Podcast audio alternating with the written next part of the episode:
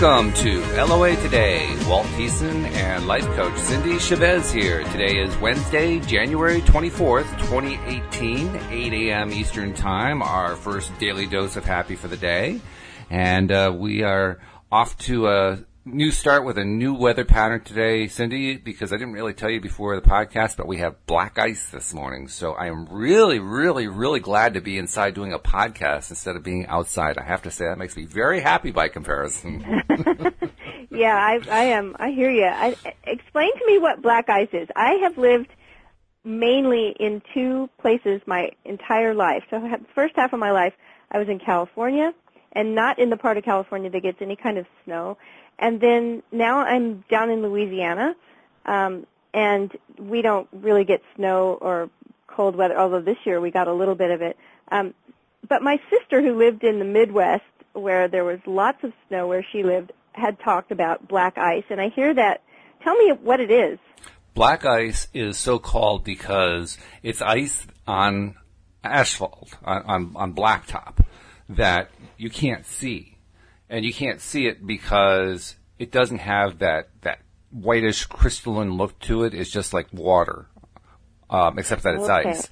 And what makes black ice particularly dangerous is that it's it's a thin layer of ice with a thin layer of water floating on top of it.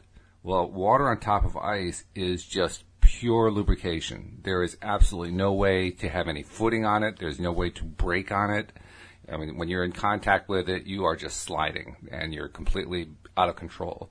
So it's actually a very dangerous situation. And, you know, in the northern states, all the states are always interested in making sure that they're sanding or, or putting down materials to melt that ice and, and make it safe for the roads, because otherwise we'd have a lot more weather-related accidents than we do. Um, so okay, so the the big problem with it is that visually it just doesn't really look like anything, and you don't know about it until you're sliding around on it. Right, like. Yeah, you can't see it. Um, I mean, you can when you know what to look for, but your first initial vision of it is, oh, it looks like the the road might be a little bit wet, and it's like, you know, that dark, dark, dark black color, but that's all you really can tell. And then you get to it, you're like, whoa, what happened? yeah, I've, I... I remember, um, and I was a relatively new driver, uh, we did have a little bit, it, it certainly wasn't that icy, but the roads were just a little bit slick, um, and my car just hydroplaned just a little bit, but I don't like that feeling at all. Oh, no, nobody does. It's, it's a scary yeah. feeling. You can actually Takes have. You by surprise. Oh, it definitely does. You, you can actually have black light, black ice, excuse me, on concrete. Obviously, it isn't black at that point, but it is similarly invisible. So you see the concrete. It doesn't really look like there's any ice on it. You put your foot on it, and whoo, there is no traction at all. So it can be equally dangerous. That's how you can have injuries on stairways. But, um, yeah, black ice is black ice is one of the most common reasons, for instance, in the early morning when schools might either close or open up a, a couple hours later just because they're trying to give the highway departments time to to uh sand everything down or salt it or whatever they're using. Yeah. So how how warm does it need to get for that to start taking care of itself? Uh, fairly warm, especially this time of year, because even if the temperatures get up into the mid thirties and even the early the low forties, the ground below it is is frozen usually by this time of year. And so when the ground is frozen, that means the ice on that ground is going to melt slower. So what you really need is not so much temperature. What you need is sunlight, because sunlight will melt it a lot faster. And you were saying that it's actually a layer of ice with a layer, a little layer of water on top of it. So yeah. I guess that even compounds the problem sometimes when it starts to melt a little bit. Maybe it's even um, I don't know. It might. I, I hadn't really thought about it that way. It, that that could very well be. All I know is that uh, when when you have black ice, you want sunlight, because with sunlight, the black ice doesn't last very long. Yeah, it was interesting. You know, I was saying we don't have too much of we don't have too much cold weather here, but in the last couple of weeks we actually have. And one day, the way the sunlight was hitting the ground, um, it was coming over the top of a roof line and hitting the ground. So there was a little bit of shade, and, and then this very distinct line where the sun was hitting. And it was still really cold outside in in the thirties, but the difference in the little tiny layer of snow, I mean, it was just completely gone everywhere where the sun had touched. It mm. looked so funny because it, you wouldn't think the temperature would be that different, but right. It was just enough to keep it frozen under all the places where the sun couldn't. Oh yeah. So, and, well, and I'm I'm glad you're inside and warm. Me too. Oh yeah. And, and and by the way, I don't mean to imply that sun in, when there's sunlight, there's no risk with black ice. There is still a risk. It's just that's when the melting is happening. So right. you, you can still have black ice when the sun is out. Um, it's, it, but when it's cloudy, it's it's going to melt a lot more slowly. Unless the temperature is well up into the forties, then it'll melt fairly fairly quickly. But uh, yeah, it's. It's it's not a happy thing, so you're right. I am very glad to be inside today. This is a good day to do it. Very good, and hopefully you'll get some, some warm weather and get to get to get out when it's appropriate, and not when it's icy. And we should talk about winds for a little bit because we actually have a good wind going on. We're up to I, I actually haven't checked the numbers. I think we have our forty-fourth author for the book, so we're, we've got just six spots left to fill. And wow. Yeah, it's it's really happened quite quickly. I mean, t- from my perspective, it's like it's like pulling teeth trying to, to figure how long it's going to take to make this happen. But as I look at it, I mean, it's only been like two or three weeks. It hasn't been very long at all. But it sometimes no, seems like it, you know. Really been fast. It's really been quick. Um, and and you know, I mean, I, I said this to you in the beginning. I was like, wow, this is an aggressive timeline. Like it, from my perspective, I was like, I think this is, you know. Uh, Far too aggressive, yeah, I, I know. I wasn't too sure that, but wow, you brought it together so quickly. So that speaks to your, uh, that just speaks to your being aligned with this, with this process, you know, being aligned with the idea. Well, thank you. It also shows just how different perceptions can, can be because you think it's been really fast and I feel like it's been teeth not gnashingly slow.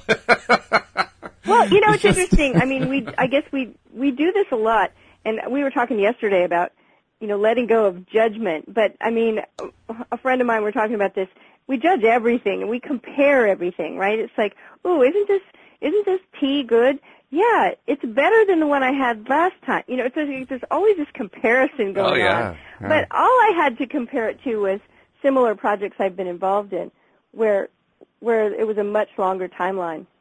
Oh, yeah. And, um, and so, I'm thrilled to see it go this fast and to see, and, and I'm sorry that it's feeling like pulling teeth for you, but it's, but it is really quick. And I think that it coming together fast, just when we have things work out in a way that, that is easy, you know, relatively easy, I always think, well, I mean, that just, that kind of shows us the alignment. Because when we're not aligned, it's, it's always more of a struggle. Oh, I agree. In fact, I would say that probably most similar projects like this do take a long time, and I think they probably do take a long time because of the fears that are involved, because there are a lot of fears to be, you know, drawn upon. If you really want to connect into fear, there are a lot of opportunities with a project like this. So I can see how, you know, projects could take months, even years to, to complete just because you're dealing with fear and, you know, Put, put put the principles of law of attraction aside, just the fear that keeps you from moving from day to day and saying, oh, I can't deal with this for the next week or so. Or, you know, oh, well, I have lots of time. My deadline is three months from now, so I just won't even think about it. You know, that kind of thing's got to happen all the time. Um, sure, so, and, and people are busy. Yep. And yep. we we are, most of us are juggling a lot of things, and so that one thing that can be put off is the thing that gets put off. And you know, if the deadline's way out there, then that's the thing we'll put off. Oh, yeah. Generally. Which was part of my reason for wanting to make a short deadline anyway, because I wanted to build the energy up. I mean, I wasn't trying to turn it into a stress situation, and I knew there was a risk of that. Um, but what I was trying to do is get, you know, the excitement going, like, this is going to happen right now. Oh, my goodness. Wow. And I think it's well, worked. Well, and you told a great story, right? I mean, that's the story you created. Yeah. And it's, and now it's, that's the story that's being written. It's, it's, it's just coming to pass. So I think it it's such a powerful example of one of the ideas that I like to remember, and that is alignment first. Yes. We always get caught up in the process of something, how we're going to do something. Even when it's, even you know, we talk about don't focus on the hows in law of, of attraction, but mm-hmm. we focus on hows all the time, and it's okay. I mean, if I'm going to do a project, I need to figure out how, and yet very first thing on the list needs to be to be in alignment with it happening easily and effortlessly and all coming together the way I want it and the outcome the way I want it. When I can get my energy into alignment with that and start telling that story and getting excited about that, then the hows are the easy part. And so alignment first, that's the most important thing. And so many people in business, in in any project, it's like the hows get focused on first. Okay, let's make an outline. Let's set a deadline. Let's create how we're going to do this. And they put the alignment afterwards. After after things start feeling like a struggle, then it's like, oh, wait. mm. But if alignment comes first, it's so much easier. I agree. And, and, in fact, the whole thing about hows did confuse me for quite some time. Um, and I had plenty of problems with the hows. What I finally realized is the problem isn't actually the hows. The problem is getting hung up on the hows. I mean, if you just ask how's it going to work, you say, here's how it's going to work. You say, okay, great. Then the hows aren't a problem. But right. if you if you start you know sweating the details of, oh, how are we going to do this? So let's see, how are we going to do that? Oh, God, how are we going to do this? You can just hear in the way I'm expressing it. Of course it's going to hold you back. It has nothing to do with how. It's like the attitude, oh, God, I don't know how this is going to happen. I mean, well, I, just... yeah, and I think that that's exactly it. It's when when the how isn't an issue, we don't we don't even think about it. We just right. we just get down to it and do it. But with people coming into law of attraction teachings, people making the decision, learning about learning about deliberate creation. I always make a distinction there because law of attraction's like the law of gravity, it's always working. Right.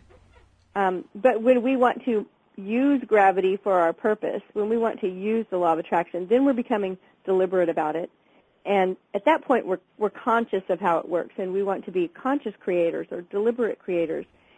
And a lot of times, we reach for something that we haven't been able to create yet. We haven't been able, it hasn't been a reality in our life, and that's why we want to use uh, conscious creation or magic, right? It's like magic. Wait, okay, I want to make this happen.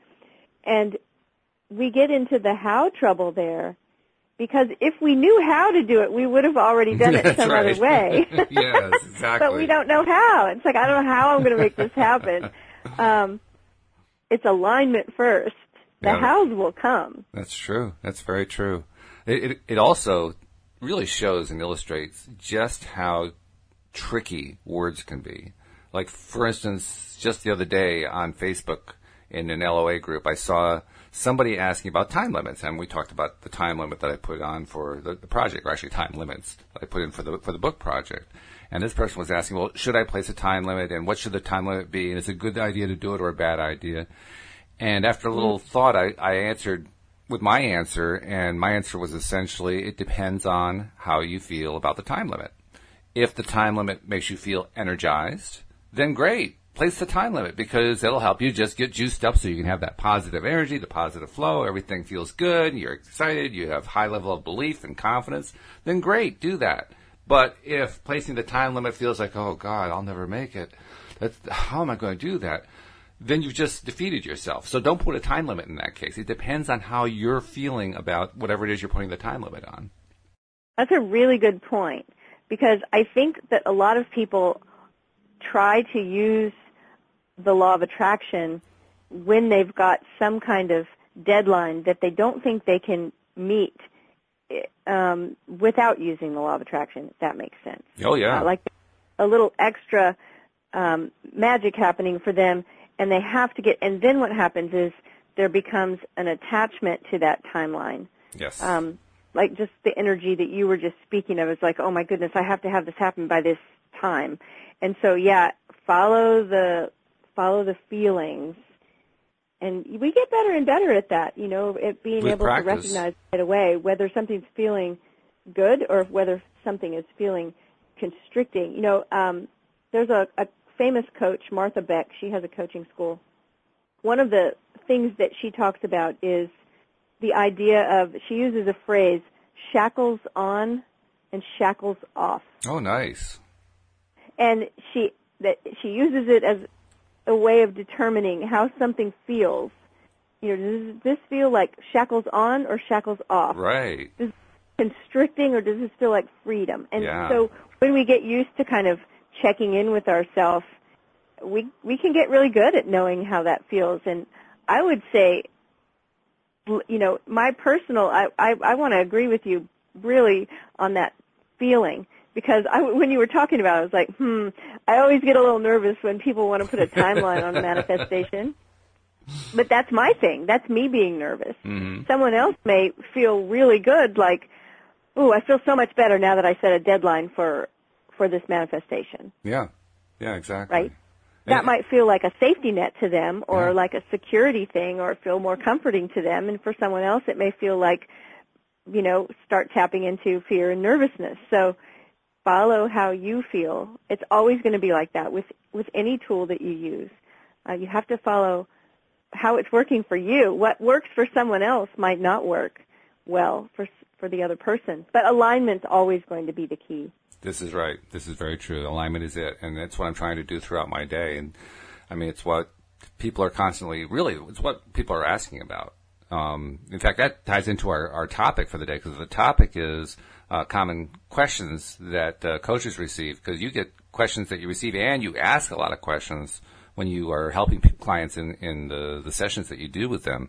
Um, and, and when we talked about that, you got kind of excited about it. So while I just pass it over to you for a moment, what are some of the questions that you ask and some of the questions that you received that you found to be really intriguing in your in your practice?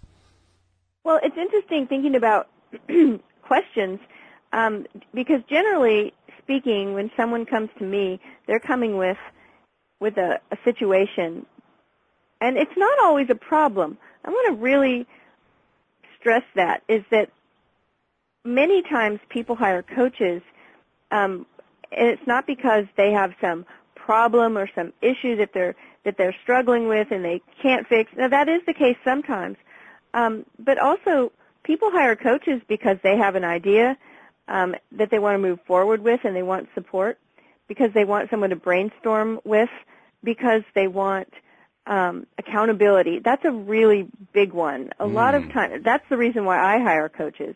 Um, I, I remember when we talked about the book project, and I said to you, well, I like a deadline.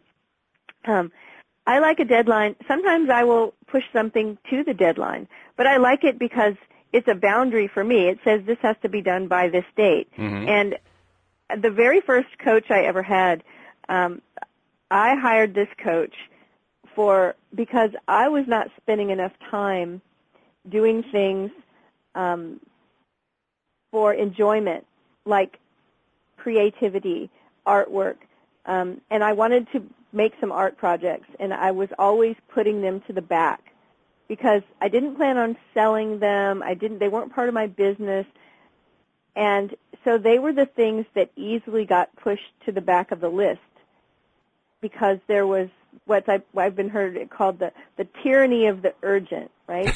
Okay. Like I. I really want to do some knitting, and I really want to work on this novel I'm writing, and I really want to make a painting, but I need to do laundry and make dinner, and I have to be to work at two o'clock. And right, so it's like the, the urgent things, which sometimes are not anything connected to any kind of legacy we're going to leave, right? But they're the things that have to be taken care of right now. They're urgent, right? The cats need to be let out. Absolutely. Like, these yeah. things are important. And so we push those things to the back. And so a lot of times people hire coaches for accountability. And I remember telling my first coach that I remember my assignment from my coach was to create an art project that I had been putting off. And when do you think I was finishing up the art project? Like fifteen minutes before our call, our accountability call, right? And I told him, I said, I was, it's finished. I said, I yeah. just felt like I was sliding into home plate. That's funny. But the thing was, is if I wouldn't have had that po- appointment with that coach, there's a good chance I would have put it off another day. Oh, easily. So accountability is a really powerful thing to, it's the, you know, I use social media sometimes for accountability, right? I will, I will post somewhere or tell a group that I'm a leader of that I'm working on a certain thing and that I'm going to have it done by a certain date. Because once I've spoken it like that, then there's, a, you know, I'm going to I'm going to follow through with it. So as far as questions go, it's not always people coming to me with a question. But here's what's interesting. We were just talking about the hows, and that's often the question, mm. right? The question is often someone that knows what they want, but they don't know how to get there. Okay. And so they're like, this is what I want. And that's my favorite question to ask a coaching client. It's the question that always gets asked, what do you want? Okay. And it, surprisingly, you know, some people know exactly what they want. And a lot of people say, I don't know. And my answer about that is always, you can't have what you want if you don't know what it is. And so I, I recently had a situation, not with a client, just with someone in conversation telling me about a situation, but that about a business deal, that a business agreement that really went bad. And part of it, well, all of it, the reason why it didn't work out is because neither party was really clear about what they wanted. Mm. Yeah. Right? And it's like, okay, I'll do this for you, and you do this for me, and this will be a good trade. And then it turns out, wait, but I thought I wanted this, and you wanted that, and they weren't clear. Mm-hmm. And so getting clear about what we want is really important. It's important when we're just on our own deciding what we want, and it's important when we're working with other people. And so when people come to me and they're clear about what they want, we're already on a great start. And then mm-hmm. often they'll ask, okay, so what do we do next? How do we get there? And, well, I'm going to break. I'm watching the clock. And speaking of hows, we we need people to subscribe. We oh. would like people to subscribe. that that brings us happiness and joy. So tell them how. That's a very good idea. This is one time when the how actually feels good. So this is a good kind of how. And, yes, yes. We, we want people to subscribe because we're finding that when somebody subscribes, they do listen to a lot of episodes. Um, last month, I believe the average was twenty-two episodes per unique listener to the show on average, which means that there were some who only listened to one or two, and others are listening to you know, like forty or something like that. And that tells us that they're enjoying the show a lot, because you don't keep listening to a show unless you really like it.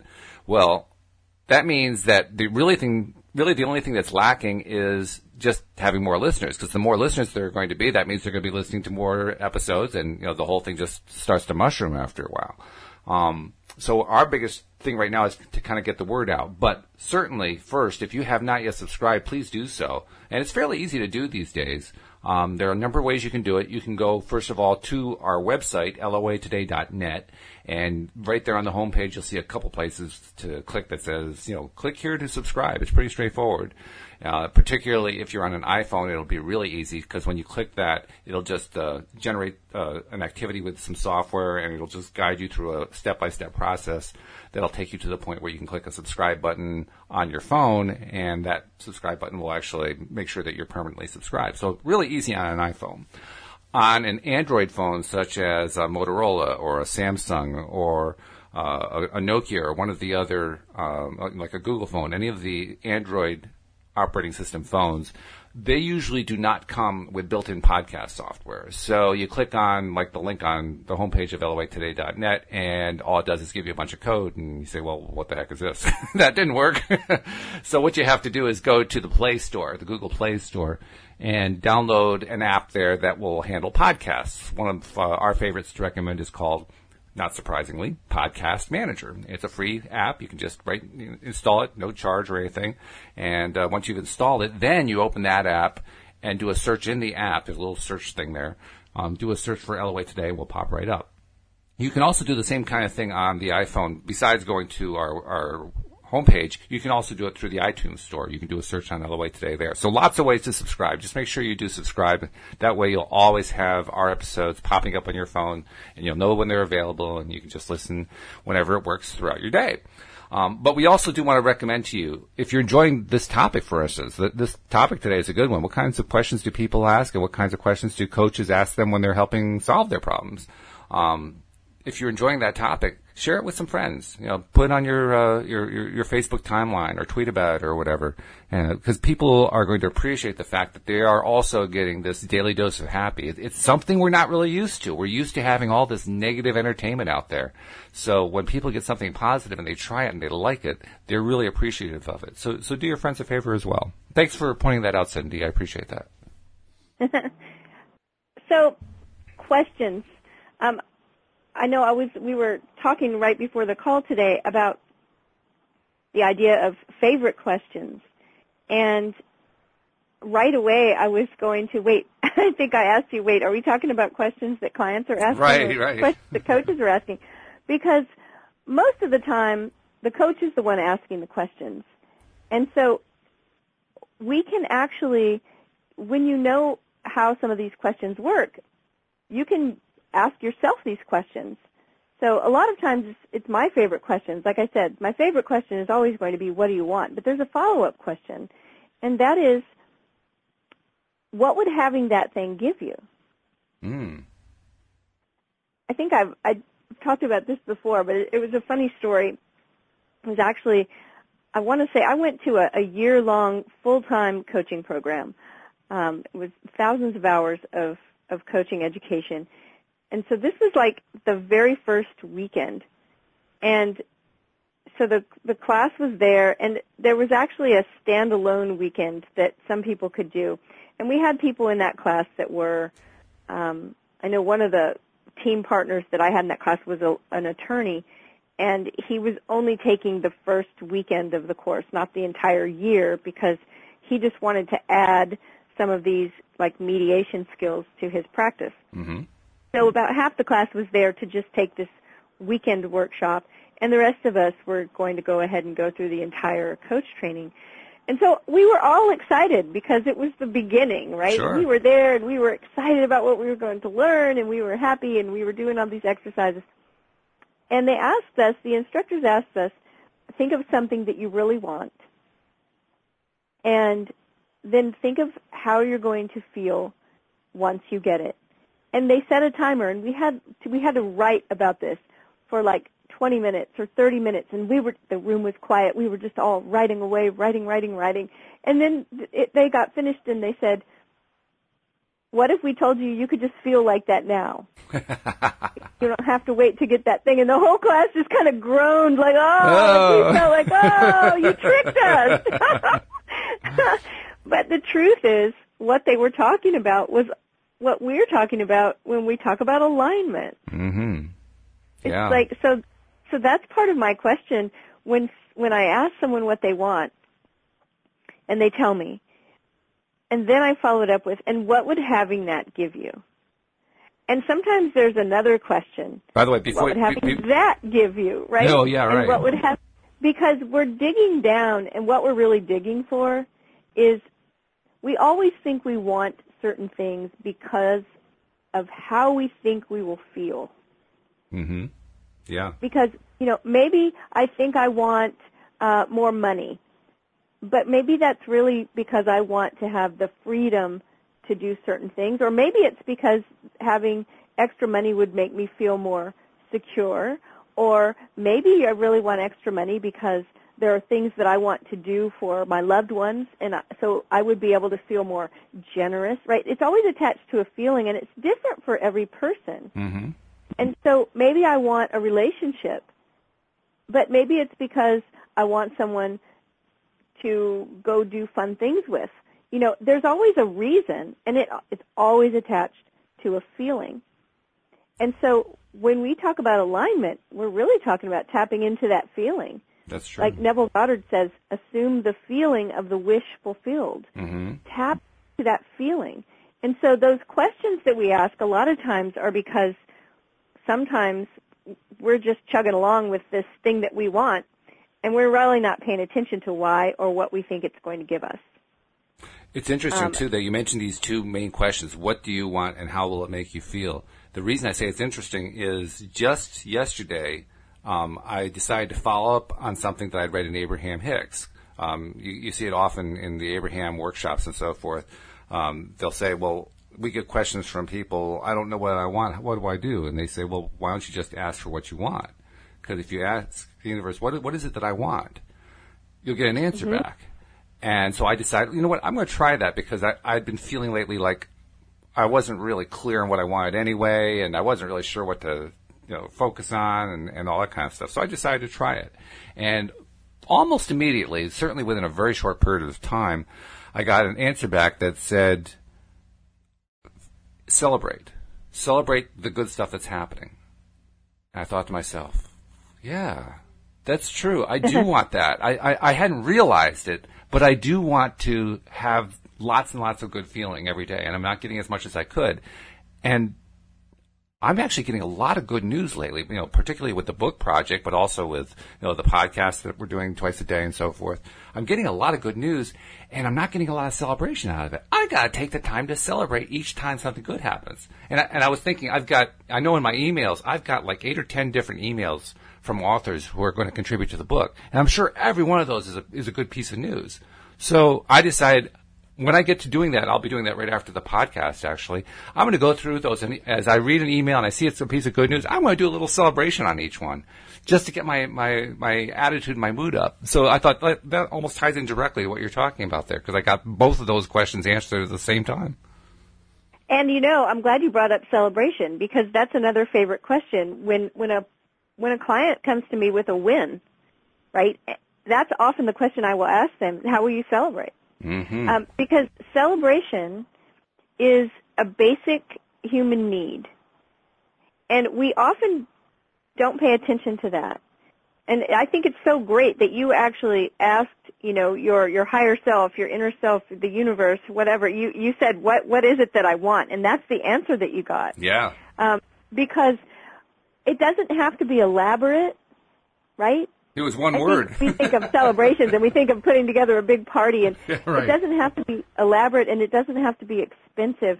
But when we celebrate, and this is the this is the the juicy part for me, when we celebrate, however we plan to do it, when we celebrate, we are giving our subconscious mind the message that this thing we're celebrating was a yes. Mm-hmm. Right? We're going, thumbs up on that. I like this experience. We're celebrating it. Because we train our mind how to create by our responses to it. Mm. I mean, this is why it's so important, the story we're telling. And we've talked about it before, the stories that people tell, that our subconscious mind, which really makes most of the decisions for us, it just says, okay, right? Mm-hmm. It's like when we say, oh, I, I'm terrible at remembering names. All right. Okay. It's like we, we're, I remember somebody saying one time, I thought it was so powerful, and he was an expert in this kind of neural functioning, but he said, if you were to have somebody follow you around for a week and write down everything you said, and if, if they could write down even things you were thinking, you know, um, about yourself, that those top ten or so thoughts, they're like the software that's running your computer. Mm-hmm. Uh, they're running it, those those ideas are running everything. Yep. And that's why it's so important when we catch ourselves in a kind of a negative feedback loop uh, that we need to break that cycle and do some kind, something to interrupt the pattern.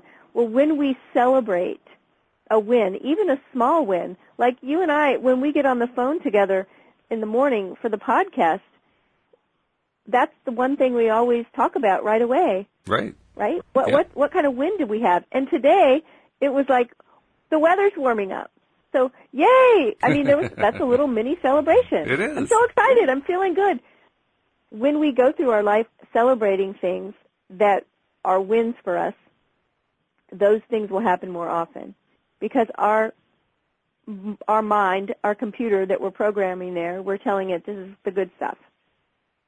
So make sure to celebrate. It's it's really important. And that's a question I love to ask people. How will you celebrate? And sometimes it completely takes people out of the moment, and they're surprised by the question. Well, it's a good question. It's a really good question, because so often, I don't, I can't speak for other people, but I know speaking for myself, if I only allow my celebration to be this little mild celebration, I get through the day and I don't feel like I had any really good times during the day. I mean, that's how important well, it that's is. It. Even when people, even when clients come back to me with this huge win and a fantastic story, right? And or maybe they're coming and they're saying, "Guess what? I just finally finished, you know, my last paperwork for my my degree, and I've been working on it for years, and it's done." And and I'll say, how are you going to celebrate? And they'll be like, uh, oh, I don't know. I hadn't thought about that. So I always think it's interesting. Um, go celebrate. Go do something. Take some action. Um, and it doesn't have to be a really big deal, but sometimes I like to buy flowers um, or eat a piece of chocolate or, you know, just it's something, it's an action that marks. I, the, I think what, what happens is celebration or the lack thereof becomes a habit. And what we're really needing yeah. is to develop a new habit that we didn't have before that we really need to have. Because once you have the habit of celebrating, I, I suspect that's where – now, I can't say this from experience because I haven't been there yet. But, but I suspect when you celebrate regularly and routinely, you get to the kind of goal I've been trying to reach to, which is to feel really great like throughout my day. And I'm thinking, well, what took me so long? why, why did I not do this earlier? But right? we just, we're just in this habit of not doing it. I think that's right. I think, as a matter of fact, most of the things that are happening, that are going on in our life, good or bad, you know, however you want to categorize them, they're related somehow to habits. Oh, yeah. We really, we are, you know, there's that phrase about being creatures of habit. Um, we are. And so sometimes it's, I've actually heard that it's a really interesting thing to do to to shake up your routine a little bit um, in small ways, but like eat at a different restaurant than you usually go to or take a different route when you're driving to work or to the grocery store or wherever you're going. Um, we all have like morning routines that we get into the habit of usually, and those things serve us really well because when things get automatic, we can get them done quicker. But sometimes it's good for our brain to shake those routines up and do things a little bit different than we normal, normally do them. If, uh, for, it creates some better patterns. For this kind of thing, brain. it's it's not just good for the brain; it's good for the heart. It's good for the for the spirit, for the psyche, because mm-hmm. we need we need the juice that comes from feeling good. We need it. We, we I mean, that's when you look at it at its core. That's the motivation behind everything we're doing. We're trying to feel good. No matter what it is that we're right. doing, we're trying to feel good. And yet, we don't let ourselves feel good. Wait a minute, something wrong with that equation. But isn't that true? Because yeah. we get a lot of mixed messages when we're growing up. Oh, crazy. Um, and right? when we're adults, We get a too. lot of mixed messages, and we get a lot of messages that, like, the whole um, message of deserving something. Oh, yes. Um, which I've spoken about that at length. Because I don't believe that the concept of deserving things um, serves us in any way. I agree. Um, now, being worthy of things, we're worthy of, of good things. Yes, we automatically are. Um, but deserving things, it, here's how it works against us to, to fall into that trap of thinking, I deserve something. If we feel like we deserve something and we don't get it, like, I worked so hard for that promotion. I deserve that promotion, and they gave it to someone else, right? Then we get angry about it, and we feel like we've been wronged. None of that is, is a place that we want to be aligned with. No, not at all. And on the other hand, if we receive something that we don't think we deserve, and this is probably, in, in life coaching, this is probably a thing that comes up a lot that may not be recognized, but people under the surface, because of whatever they've been believing about themselves, think if they think they don't deserve something and it comes their way, they'll get rid of it as fast as they can, without maybe not even consciously, um, because they don't really think that they deserve it. And so it's never serving us to to have that belief system. We just need to know that we're worthy of the things we desire and not worry about whether we deserve it. Yeah, deserving is definitely lose-lose. We get taught that from the time we're a kid, right? It's oh, like, yeah. if you're good, if you do well on your test, then you're going to get this. And if you're, if you're good, but if you're not, then Santa's going to bring you a lump of coal. Yeah, pretty much. And in fact, even as you're using the word deserve and talking about it, I, I can just feel it inside. It's like my, my whole attitude inside just descends into a negative place. Like, oh, God, here we go with deserve again. Right, right. And so it's funny because a lot sometimes people will use that word um, in way of trying to compliment someone or comfort them. So, for instance, you know, something happens that's not comfortable and someone's trying to comfort you and they say, well, you deserve better than that, right? Mm. Or you deserve to have everything you want in life. And I understand what they're saying. That's very What they're really well saying yeah. is that I love you and I think you're wonderful and I want you to have good things. Right. Yeah. So I can I can let that go if someone uses it in that way. Um, but it can really get into a sticky area with people when they when they're believing that they do or don't you know, deserve a certain thing. It raises a question, though, and it's a valid one, because there is such a negative thing associated with deserve. Even if we don't recognize it, it's still there. It's very negative and it's very strong. So if you want to tell somebody um, you really deserve to have that and you're trying to do it lovingly, maybe we should come up with like a better wording, a better way of, of expressing the thought to them. Sure. I mean, I think, I think that it's what I said. It's basically we have to sometimes look past the words and recognize, you know, what they're really saying, right? And they're they're really just expressing to us um, their their feeling of appreciation. Mm-hmm. Yeah. So maybe it's more direct. Maybe we just need to say, "I appreciate what you're doing." Yeah. Right. Well, you know, there's an interesting thought with um, in in nonviolent communication about thanking someone. Mm-hmm. And the idea is to always thank someone in a way that you tell them what you're thankful for and what it was that you needed and how that met your need, mm-hmm. instead of just saying, oh, thank you. Um, because it's a fuller expression. And, you know, we've talked before about being able to identify our feelings and emotions. There, there's the, the four ones that most people recognize right away, um, glad, mad, sad, and scared. Mm-hmm. But really, I mean, somewhere I had a list. Uh, I have one on my computer, just list of hundreds and hundreds of words that describe emotions, mm-hmm. and feelings.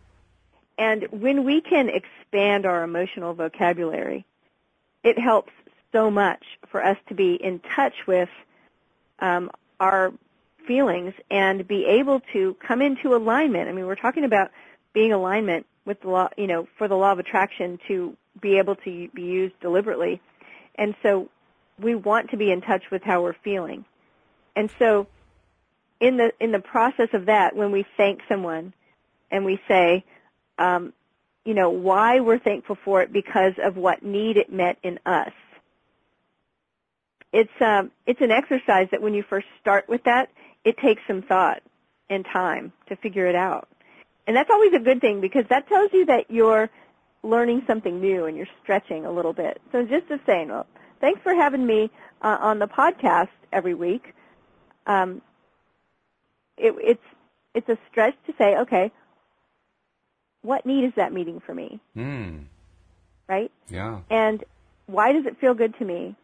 So it's like, Walt, I really want to thank you for having me on the podcast every week because I have a need for connection and to be able to express my values and have conversations with people that are like-minded. And so this is really doing it for me. It's awesome. It's a great experience. Now, as you're when saying you, that, and I know you were giving that as an example, but I also know that you mean it. As you were saying that, something really interesting happened. You said the thank you, and that just was like normal thank you, and then you described the rest of it, how, you know, about your need for connection and so forth, and this feeling started to fill me up, a feeling that was not associated with the first thank you. So apparently it's not just for yourself, it's also for the person that you're thanking. They're, you're both getting the benefit out of it. Right. It's um, it's a wonderful process, and it's all about connecting on a deeper level, and it really works. I mean, it, it there is something to it, and so that and that's part of it. Is so I want to encourage everyone listening. It's like today, when you, the next time you go to thank someone for something, um, dig a little deeper and let them know why you're thankful um, by telling them how you feel, and which I didn't do. So um, I don't. I think I, I I talked about the needs I have, but not really the feelings. So, you know, throw that in there as well. So thanks for having me on the podcast every week because I feel so happy when we have these calls together. I have a need for connection and for communication and community with like-minded people, and this just hits so many of those spots for me. Um, so thank you. Wow. Isn't it a much powerful, I mean, it's I mean, as you're saying that, literally without any conscious intention, a big smile started to hit my face. Like, whoa, that feels really good. So you're yeah. welcome. You're very welcome. I love this. This is great. Thank you so much for even saying it. You just made me feel fantastic. Like, whoa, what a feeling that was. Whew. So so when you think about our, our topic of, like, questions, favorite questions, and like I said, these are questions that people ask me as a coach and questions that I ask people, powerful questions that we that we ask. You can ask these of yourself, and that's sort of what we just did in that process, because I had to ask myself, wait, okay, how do I feel, and what need is this meeting? Mm. Um, and so when we start to do that, it just opens up so much energy flow, um, and it's a powerful thing, and it's a powerful point of connection. So if you want to ah. really connect to people, um, that's one of the things that you can do. And you notice that in that process, you're asking you're asking questions. Um, you're you're asking them of yourself, right? Oh yeah, yeah. In fact, as you were doing that, as you as you were doing that exercise, and, and we were finishing it up, and I was feeling the feeling, I, I felt, felt and still feel this overwhelming tendency, this overwhelming desire to return it in kind. So I just want to tell you right now, thank you for being a co-host, because when when I have a co-host, first of all, it makes it so much easier to do a podcast. When you're doing it with somebody else, it's so much easier than doing it solo, like a, a million times easier.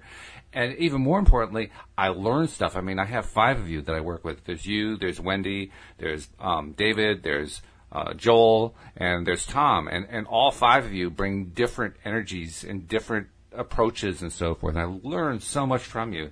So I, I get the double, I don't want to call it a whammy because it's a good thing, a, a double dose of, of good feeling that happens because of all that going on. And it's like, whoa, that just feels incredible. And every single day it's different, but every single day it feels incredible in a different way. Um, I mean, you mentioned earlier about how uh, important it is to have emotionally laden words, and you have lists of, of hundreds of words that have emotional context to them. I remember very early in my own uh, development as a deliberate creator, you know, experimenting with the law of attraction, I remember realizing that I had lots and lots and lots of negative adjectives, and I had very few positives. And I was saying, where's all the positive adjectives in the English language? It's like there's this big gap there. Where did they all go? There, there's got to be more, and yet I couldn't find them. Now, I have found more over time, but wow, that really just amazed me how how few of them there are. So to have something like what we're describing here, this whole energy exchange thing of, you know, not just saying thank you, but but saying why and, and how it makes you feel and so forth.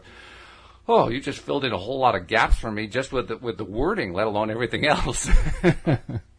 So thank well, you. Well, the thing to the thing to remember is that, and it, this goes back to, you know, we were talking about celebration and celebration being a basic human need.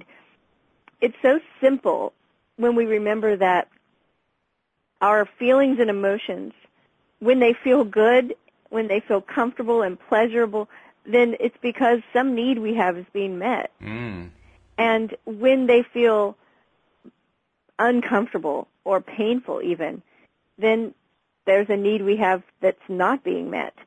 And so when we go back to that, I mean, that's another line of questioning, right, that I love to to work with people, especially when people show up for a session.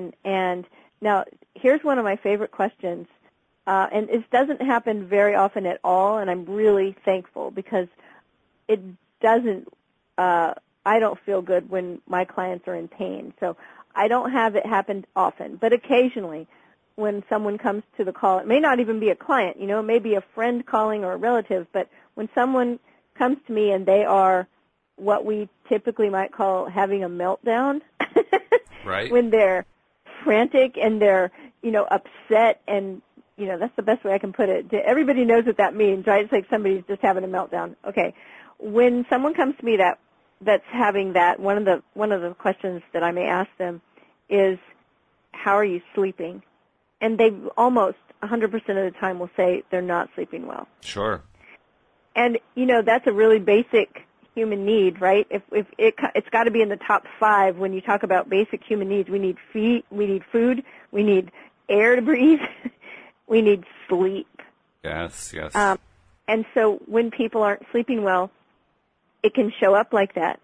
And so when we take our basic human needs into account and we learn what they are, there's those basic ones that we just talked about, but there's also needs like community and connection and celebration and contribution. You know, I have a basic human need to be able to c- contribute, to contribute to society. And so that's another place where this podcast um, meets a need of mine, my need to contribute my knowledge, um, my support.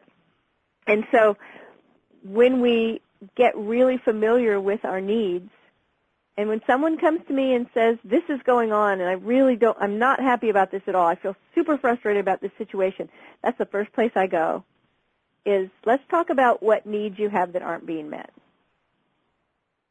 Because that's always the connection. Oh, yeah. Yeah, I mean, I don't think we realize most of the time in a conscious way that our needs are or are, are not being met. I think we recognize it emotionally, and again, not consciously, and usually in the form of I don't feel good. But that's about the extent right, right, of it. Right, right, right. And here's what's funny. When you, um, when my kids were teenagers, um, and they had gotten to the age where they were old enough to be the, the counselors, like at summer camp, mm-hmm. one of the things that they would learn is that when little kids that they were the counselors for, so we're talking about, you know, five-year-old, six-year-old, seven-year-old. Right. When they were homesick, um, they would often say, my tummy hurts. Hmm, yeah. And when when what they really wanted was they, they were just feeling homesick, mm-hmm. but that's the way they would probably actually feel it and express it. Sure. And so What I, what I often say is that the adult version of that is I'm tired. Yes. Oh, sure. Like a lot of times when people are acting a certain way and they're clearly uncomfortable and maybe they're lashing out and maybe they're grumpy or grouchy and something's bothering them and it's like, is everything okay? I'm just tired. Mm-hmm. Yep. And the truth is sometimes that, yes, they might actually be tired, like that little child actually had the stomach ache. But there's something else going on mm. also that's compounding the problem, and it's showing up as a bad mood, right? I mean, that's the easiest way to put it, showing up as grumpiness. And really what it is is that there's some need they have that they're not getting met. And I, I want to be quick to point out that um, sometimes when you ask someone what need they think they have that's not being met, they connect it to someone else. Well, you know, well, my... my boss needs to do this, or I need my I need my husband to do that, and yeah, right. That's never the answer. Right. It's ne- if you think you need someone else to do something, we're not on the right track because mm. we're all responsible for getting our own needs met. It's not on someone else, and it's a place of power, like we talked about yesterday, to step up and and be responsible for getting your own needs met. But the truth is that sometimes, like you just said, we don't we just don't even know what they are. We just go, I don't feel good. In fact, sometimes we also and just one, deny it. Sometimes, uh, I mean, we don't just say, I'm tired. We say, I'm just tired. Like, this is dismissible. Don't worry about it. Right, exactly. The thing is, is that if we'll take a moment to get quiet and ask ourselves what need we have and get familiar with with our needs, sometimes just figuring that out is enough to change everything. Sometimes it's I've had it, that it, happen. I've had too. the aha moment of oh, like, sure. oh, that's what I'm needing and that Which I'm not getting. Which is great getting. when that happens. And like, yeah, it's like, it's amazing. So that's the question you can ask yourself, you know, is the first one's always, what do I want? Mm. And what do I think that will give me once I have it? It's also then, something where, where if you're, if you're trying to ask yourself what the problem is, sometimes you can't find the answer easily. And when, when you're in that place, when it doesn't, when the answer doesn't come easily, well, well, then what do you do? Then you hire a coach. There you go. Yeah, I say that. I say that, but in all seriousness, um, part of a coach's job is that there's a different perspective. You know, when we talk about thinking outside of the box, mm-hmm. um, well, sometimes we're all in our own box. True. And and we're looking at things in a way that we we can't look at them from a different perspective because that's the only perspective we have. And getting the perspective of someone else that's not in that box with you is powerful. So the questions that a coach is, that a coach may ask um, aren't questions you would come up with on your own because you're in your own. You know, one of the things they teach coaches is uh, don't get in the box with your client. Yeah, I could see that would be a problem because if you're in the same box, you you got the same problem they do, you, and you're you're just as stuck without with even less information because they're the ones who has the information, not you. Right? And so w- always it's a perspective that's just coming from a different place. And so, you know, that's what coaches do. We help people when they're feeling stuck. Um, it's one of the things that we do. Mm-hmm. Um, but you can you can get a you can get a good um, you can get some good progress on your own by just figuring out, getting clarity about what you want. Um, and as clear as you can be, the clearer you can be about what you want, then get into alignment with that thing, assume the feeling of that thing being fulfilled already, uh, boy, you're on your way at that point. And since we're talking about questions both that the coach asks and that the client can ask, and we've only got a couple of minutes left, why don't we conclude with just some basic ideas of if you're looking for a coach, what do you look for? I mean, how do you decide who you're going to hire? Because there's lots of coaches out there, right?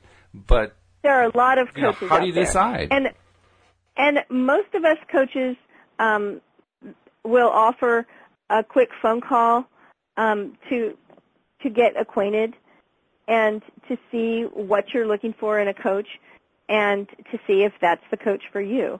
I do that with people all the time.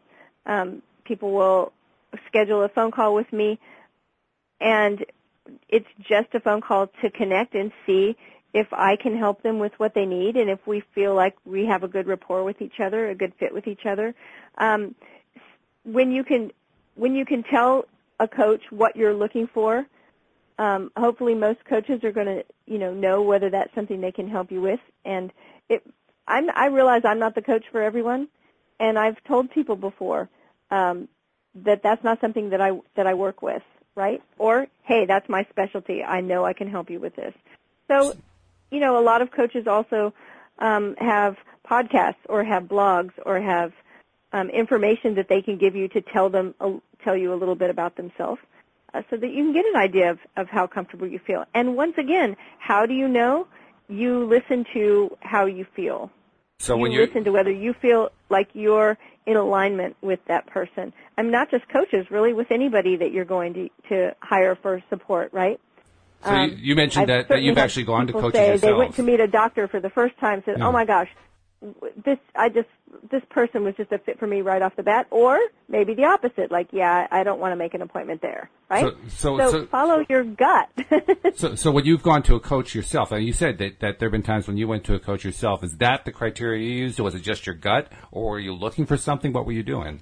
A lot of times the coaches that I've hired have been people that I've known or have researched to see where they stand on certain issues. Um, like certainly, personally, I wouldn't probably hire a coach that did not believe in the law of attraction. Mm-hmm. Okay. Right? If a coach, if, if a coach was very vocal about, oh yeah, I don't believe in all that, that silly stuff, well, they're not going to be a fit for me because that's what I believe. Okay, right? Right. Um, and so, so if I hear a coach and I find out about them and, and listen to them and realize, oh, they're really an expert at the law of attraction, well, then they're going to be a better fit for me. Uh, but yeah, I always use, um, I always use a sense of, does this feel right? Well, I'm going to cut you off there because we're actually running out of time, and I want to make sure you get the message in. So if somebody needs you for coaching, they want to have that free session to find out if you're a good fit, how do they reach you? Uh, they can find me on the web at Cindie Chavez dot com, C I N D I E C H A V E Z dot com. That's simple enough. Cindie, this has been a really good one. Thanks for doing it, and I look forward to uh, talking with you next Tuesday. I will be there. All right, I'll be there too. We hope you are as well here on L O A Today. Goodbye, everybody. Bye, everyone.